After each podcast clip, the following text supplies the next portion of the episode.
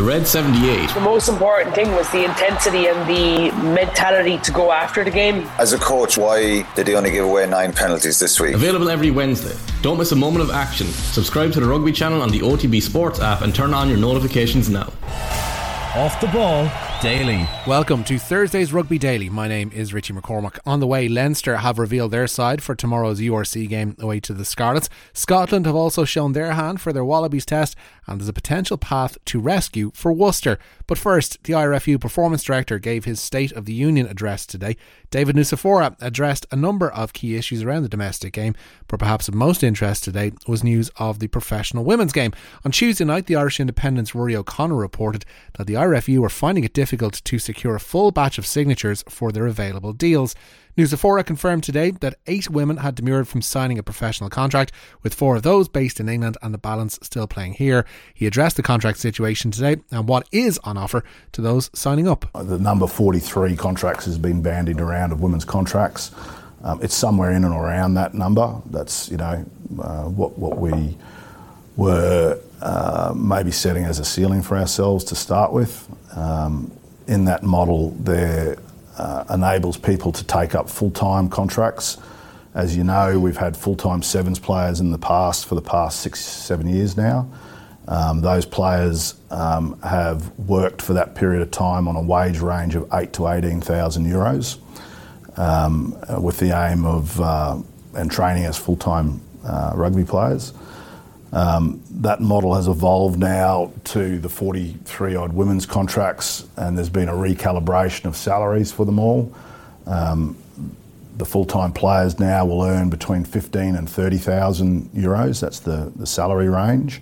And on top of that, there is a significant bonus uh, component that um, will add to, for all those players, either tournament or match fees, uh, plus win bonuses, uh, tournament uh, bonuses depending on how well they've done.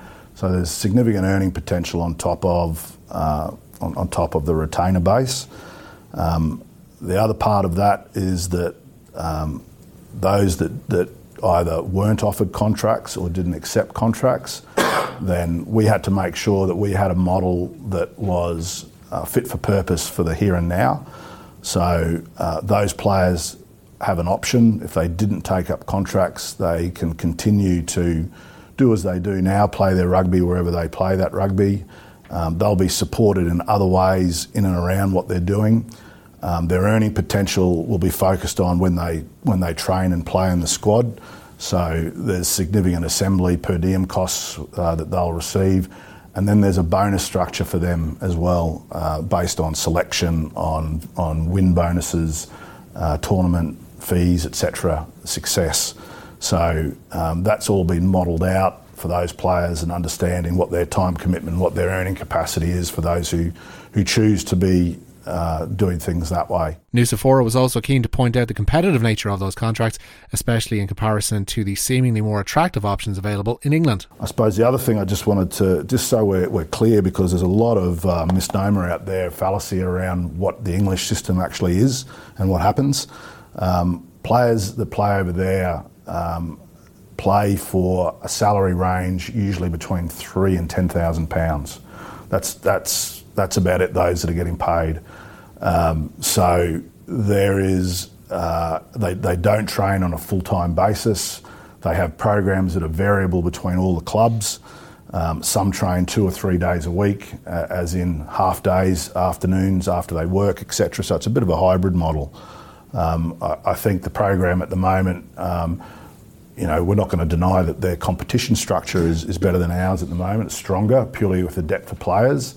Um, if you're comparing that to the AIL, um, uh, there, there isn't a comparison there. So competition-wise, absolutely, the, the standard week to week is is better than what it is here. But the program that we're building around the the actual full-time um, development program as I said earlier, is a serious, full on uh, professional program. So it'll take time, but um, I think the the weight of numbers will shift as to where people want to play. Also confirmed today by Nucifora was the appointment of former Connacht, Fiji, and Tonga men's head coach John McKee to the Ireland women's coaching staff. The Kiwis' most recent outpost was as assistant with Super Rugby side Western Force. John is coming on board full time. Um, John's an incredibly experienced coach. For those of you who know John's background, over 20 years, uh, he's coached professionally. Um, he's been in Clermont, he was in Connacht. Some of you, you would know he has Irish connections out there. Um, John's coached at the 2011 and 2015 World Cups as a head coach with Tonga and Fiji. And John's coming on board as a senior coach to the women's team, uh, supporting Greg McWilliams. And John will also be working full time in the in the women's program that will run out of the HPC as the coordinator of that program with Greg.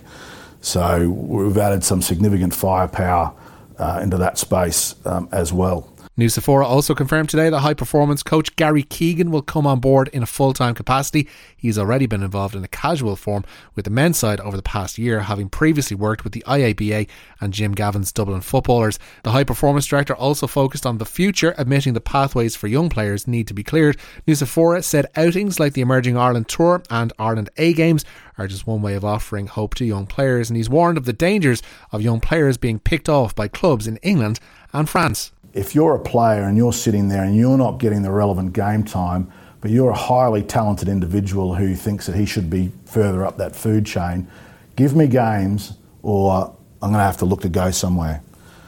That's the reality of what I could see it becoming. So we're not in control of changing that URC model. Um, it probably suits some of our competitors um, better than it suits us. But what it does show us is that we have to be creative, we have to be thoughtful about what's going to happen next. And whatever that means, um, I'm not 100% sure yet, but I can guarantee you we have to find ways for those players to be given hope and to be given opportunity, like the Emerging Ireland Tour created, and how it connects into Ireland A. We somehow now have to manipulate um, that end of the game, working with our teams to find a way to be able to make sure that our volume of quality young players are given the amount of time that they deserve to be able to reach what they want, which is to play for Ireland. We have to be able to create that, and we're working hard on that at the moment to work out what does that look like, how do we do that, because if we're, if we're slack or if we're complacent, um, everyone else is going to catch us, they're going to pass us, and we have to keep being innovative, finding ways to create things that will solve that problem. We cannot keep doing the same things that we, we have done in the past or that we're doing now. It won't be good enough. So we have to find ways for that to happen. So another way, in other words, the way we've been able to manufacture our pathway up to that under 20 feeding our provinces, we now have to work with our provinces and, and uh, nationally to look at how we manipulate that top end of the game to be able to retain all the talent, all the good work, all the investment that's been put in underneath to be able to stay up in that top end of the game over the next five or ten years. Now to Leinster, and they've named their side for tomorrow night's United Rugby Championship game away to the Scarlets. With so many players away on Ireland duty, it's understandably a mix of youth and experience that will head to Parc y Scarlets. Rhys Ruddock will captain the side from the back row, and their first starts of the season for front rowers John McKee and Thomas Clarkson. The Academy duo Chris Cosgrove and Rob Russell will play in the back three. The team in full sees Cosgrove start at full back with Dave Kearney and Russell on the wings. In the centre, it's Liam Turner and Charlie Ngatai, while the most experienced combination is in the halfbacks, with Luke McGrath starting alongside Ross Byrne. There's a front row of Ed Byrne, John McKee, and Thomas Clarkson. Then it's the second row partnership of Ross Molony and Jason Jenkins. And in the back row, it's Ruddock, Scott Penny, and Max Deegan. Off the bench, there will be debuts for Tadhg McElroy, Charlie Tector, and Ben Brownlee. Leinster have won each of their six URC games to date, and ahead of a month's sabbatical for the competition, Max Deegan says it's important that they sign off with a win. Yeah, it's unbelievably important. You know, like it, will be a you know a much changed team compared to last week with the, a lot of lads gone into camp. But um, you know, a lot of lads have been sitting in the sitting in the wings waiting for their chance, and uh, they're going to be unbelievably hungry for it this weekend. And um, you know, to finish off the block with seven wins would be would be amazing. It's something we're really looking looking to do, and um, yeah, everyone's really excited for it. On the international front, flanker James Ritchie has been named a Scotland captain for their first autumn international against Australia on Saturday. Ollie Smith will win his second cap at Murrayfield as he forms a back three with the wings Darcy Graham and Duhan van der Merwe. There's no place for former skipper Stuart Hogg in Gregor Townsend's 23 man squad. The team in full sees Ollie Smith start at full back, then it's Darcy Graham and Duhan van der Merwe on the wings, with Mark Bennett and Sione Tuipulotu in the centre. It's Blair Kinghorn and Ali Price in the half backs, then a front row of Pierre Schoeman, Dave Cherry, and Zander Fagerson. Sam Skinner and Grant Gilchrist are in the second row, with captain Jamie Ritchie alongside Hamish Watson and Matt Fagerson in the back row. Former Worcester Director of Rugby Steve Diamond is leading a consortium to try and rescue the club from administration. The Warriors, who were partially liquidated earlier this month over an unpaid tax bill, have been suspended from the Gallagher Premiership and face relegation at the end of this season. Diamond says his Sixways Village consortium has some powerful backers, including ex Leicester Chief Executive Simon Cohen. The aim is to create sustainable organisations with the foundations built in the community. Hence why it's important we got a local businessman as well as a national businessman to uh, invest with myself. And finally, Dan Biggar could be set for a sensational mid season switch to Toulon. The Welsh fly half is out of contract at Northampton in the summer, and Racing were believed to be heading the queue for his signature. However, reports in France say Toulon have secured Biggar's John Hancock until the end of the season, providing cover for Ihaia West. That's it for today's Rugby Daily. My name is Richie McCormack. Don't forget to subscribe to the OTB Rugby feed to receive this bite sized chunk of oval ball goodness every day. I'll be back with you tomorrow with more team news ahead of the URC action.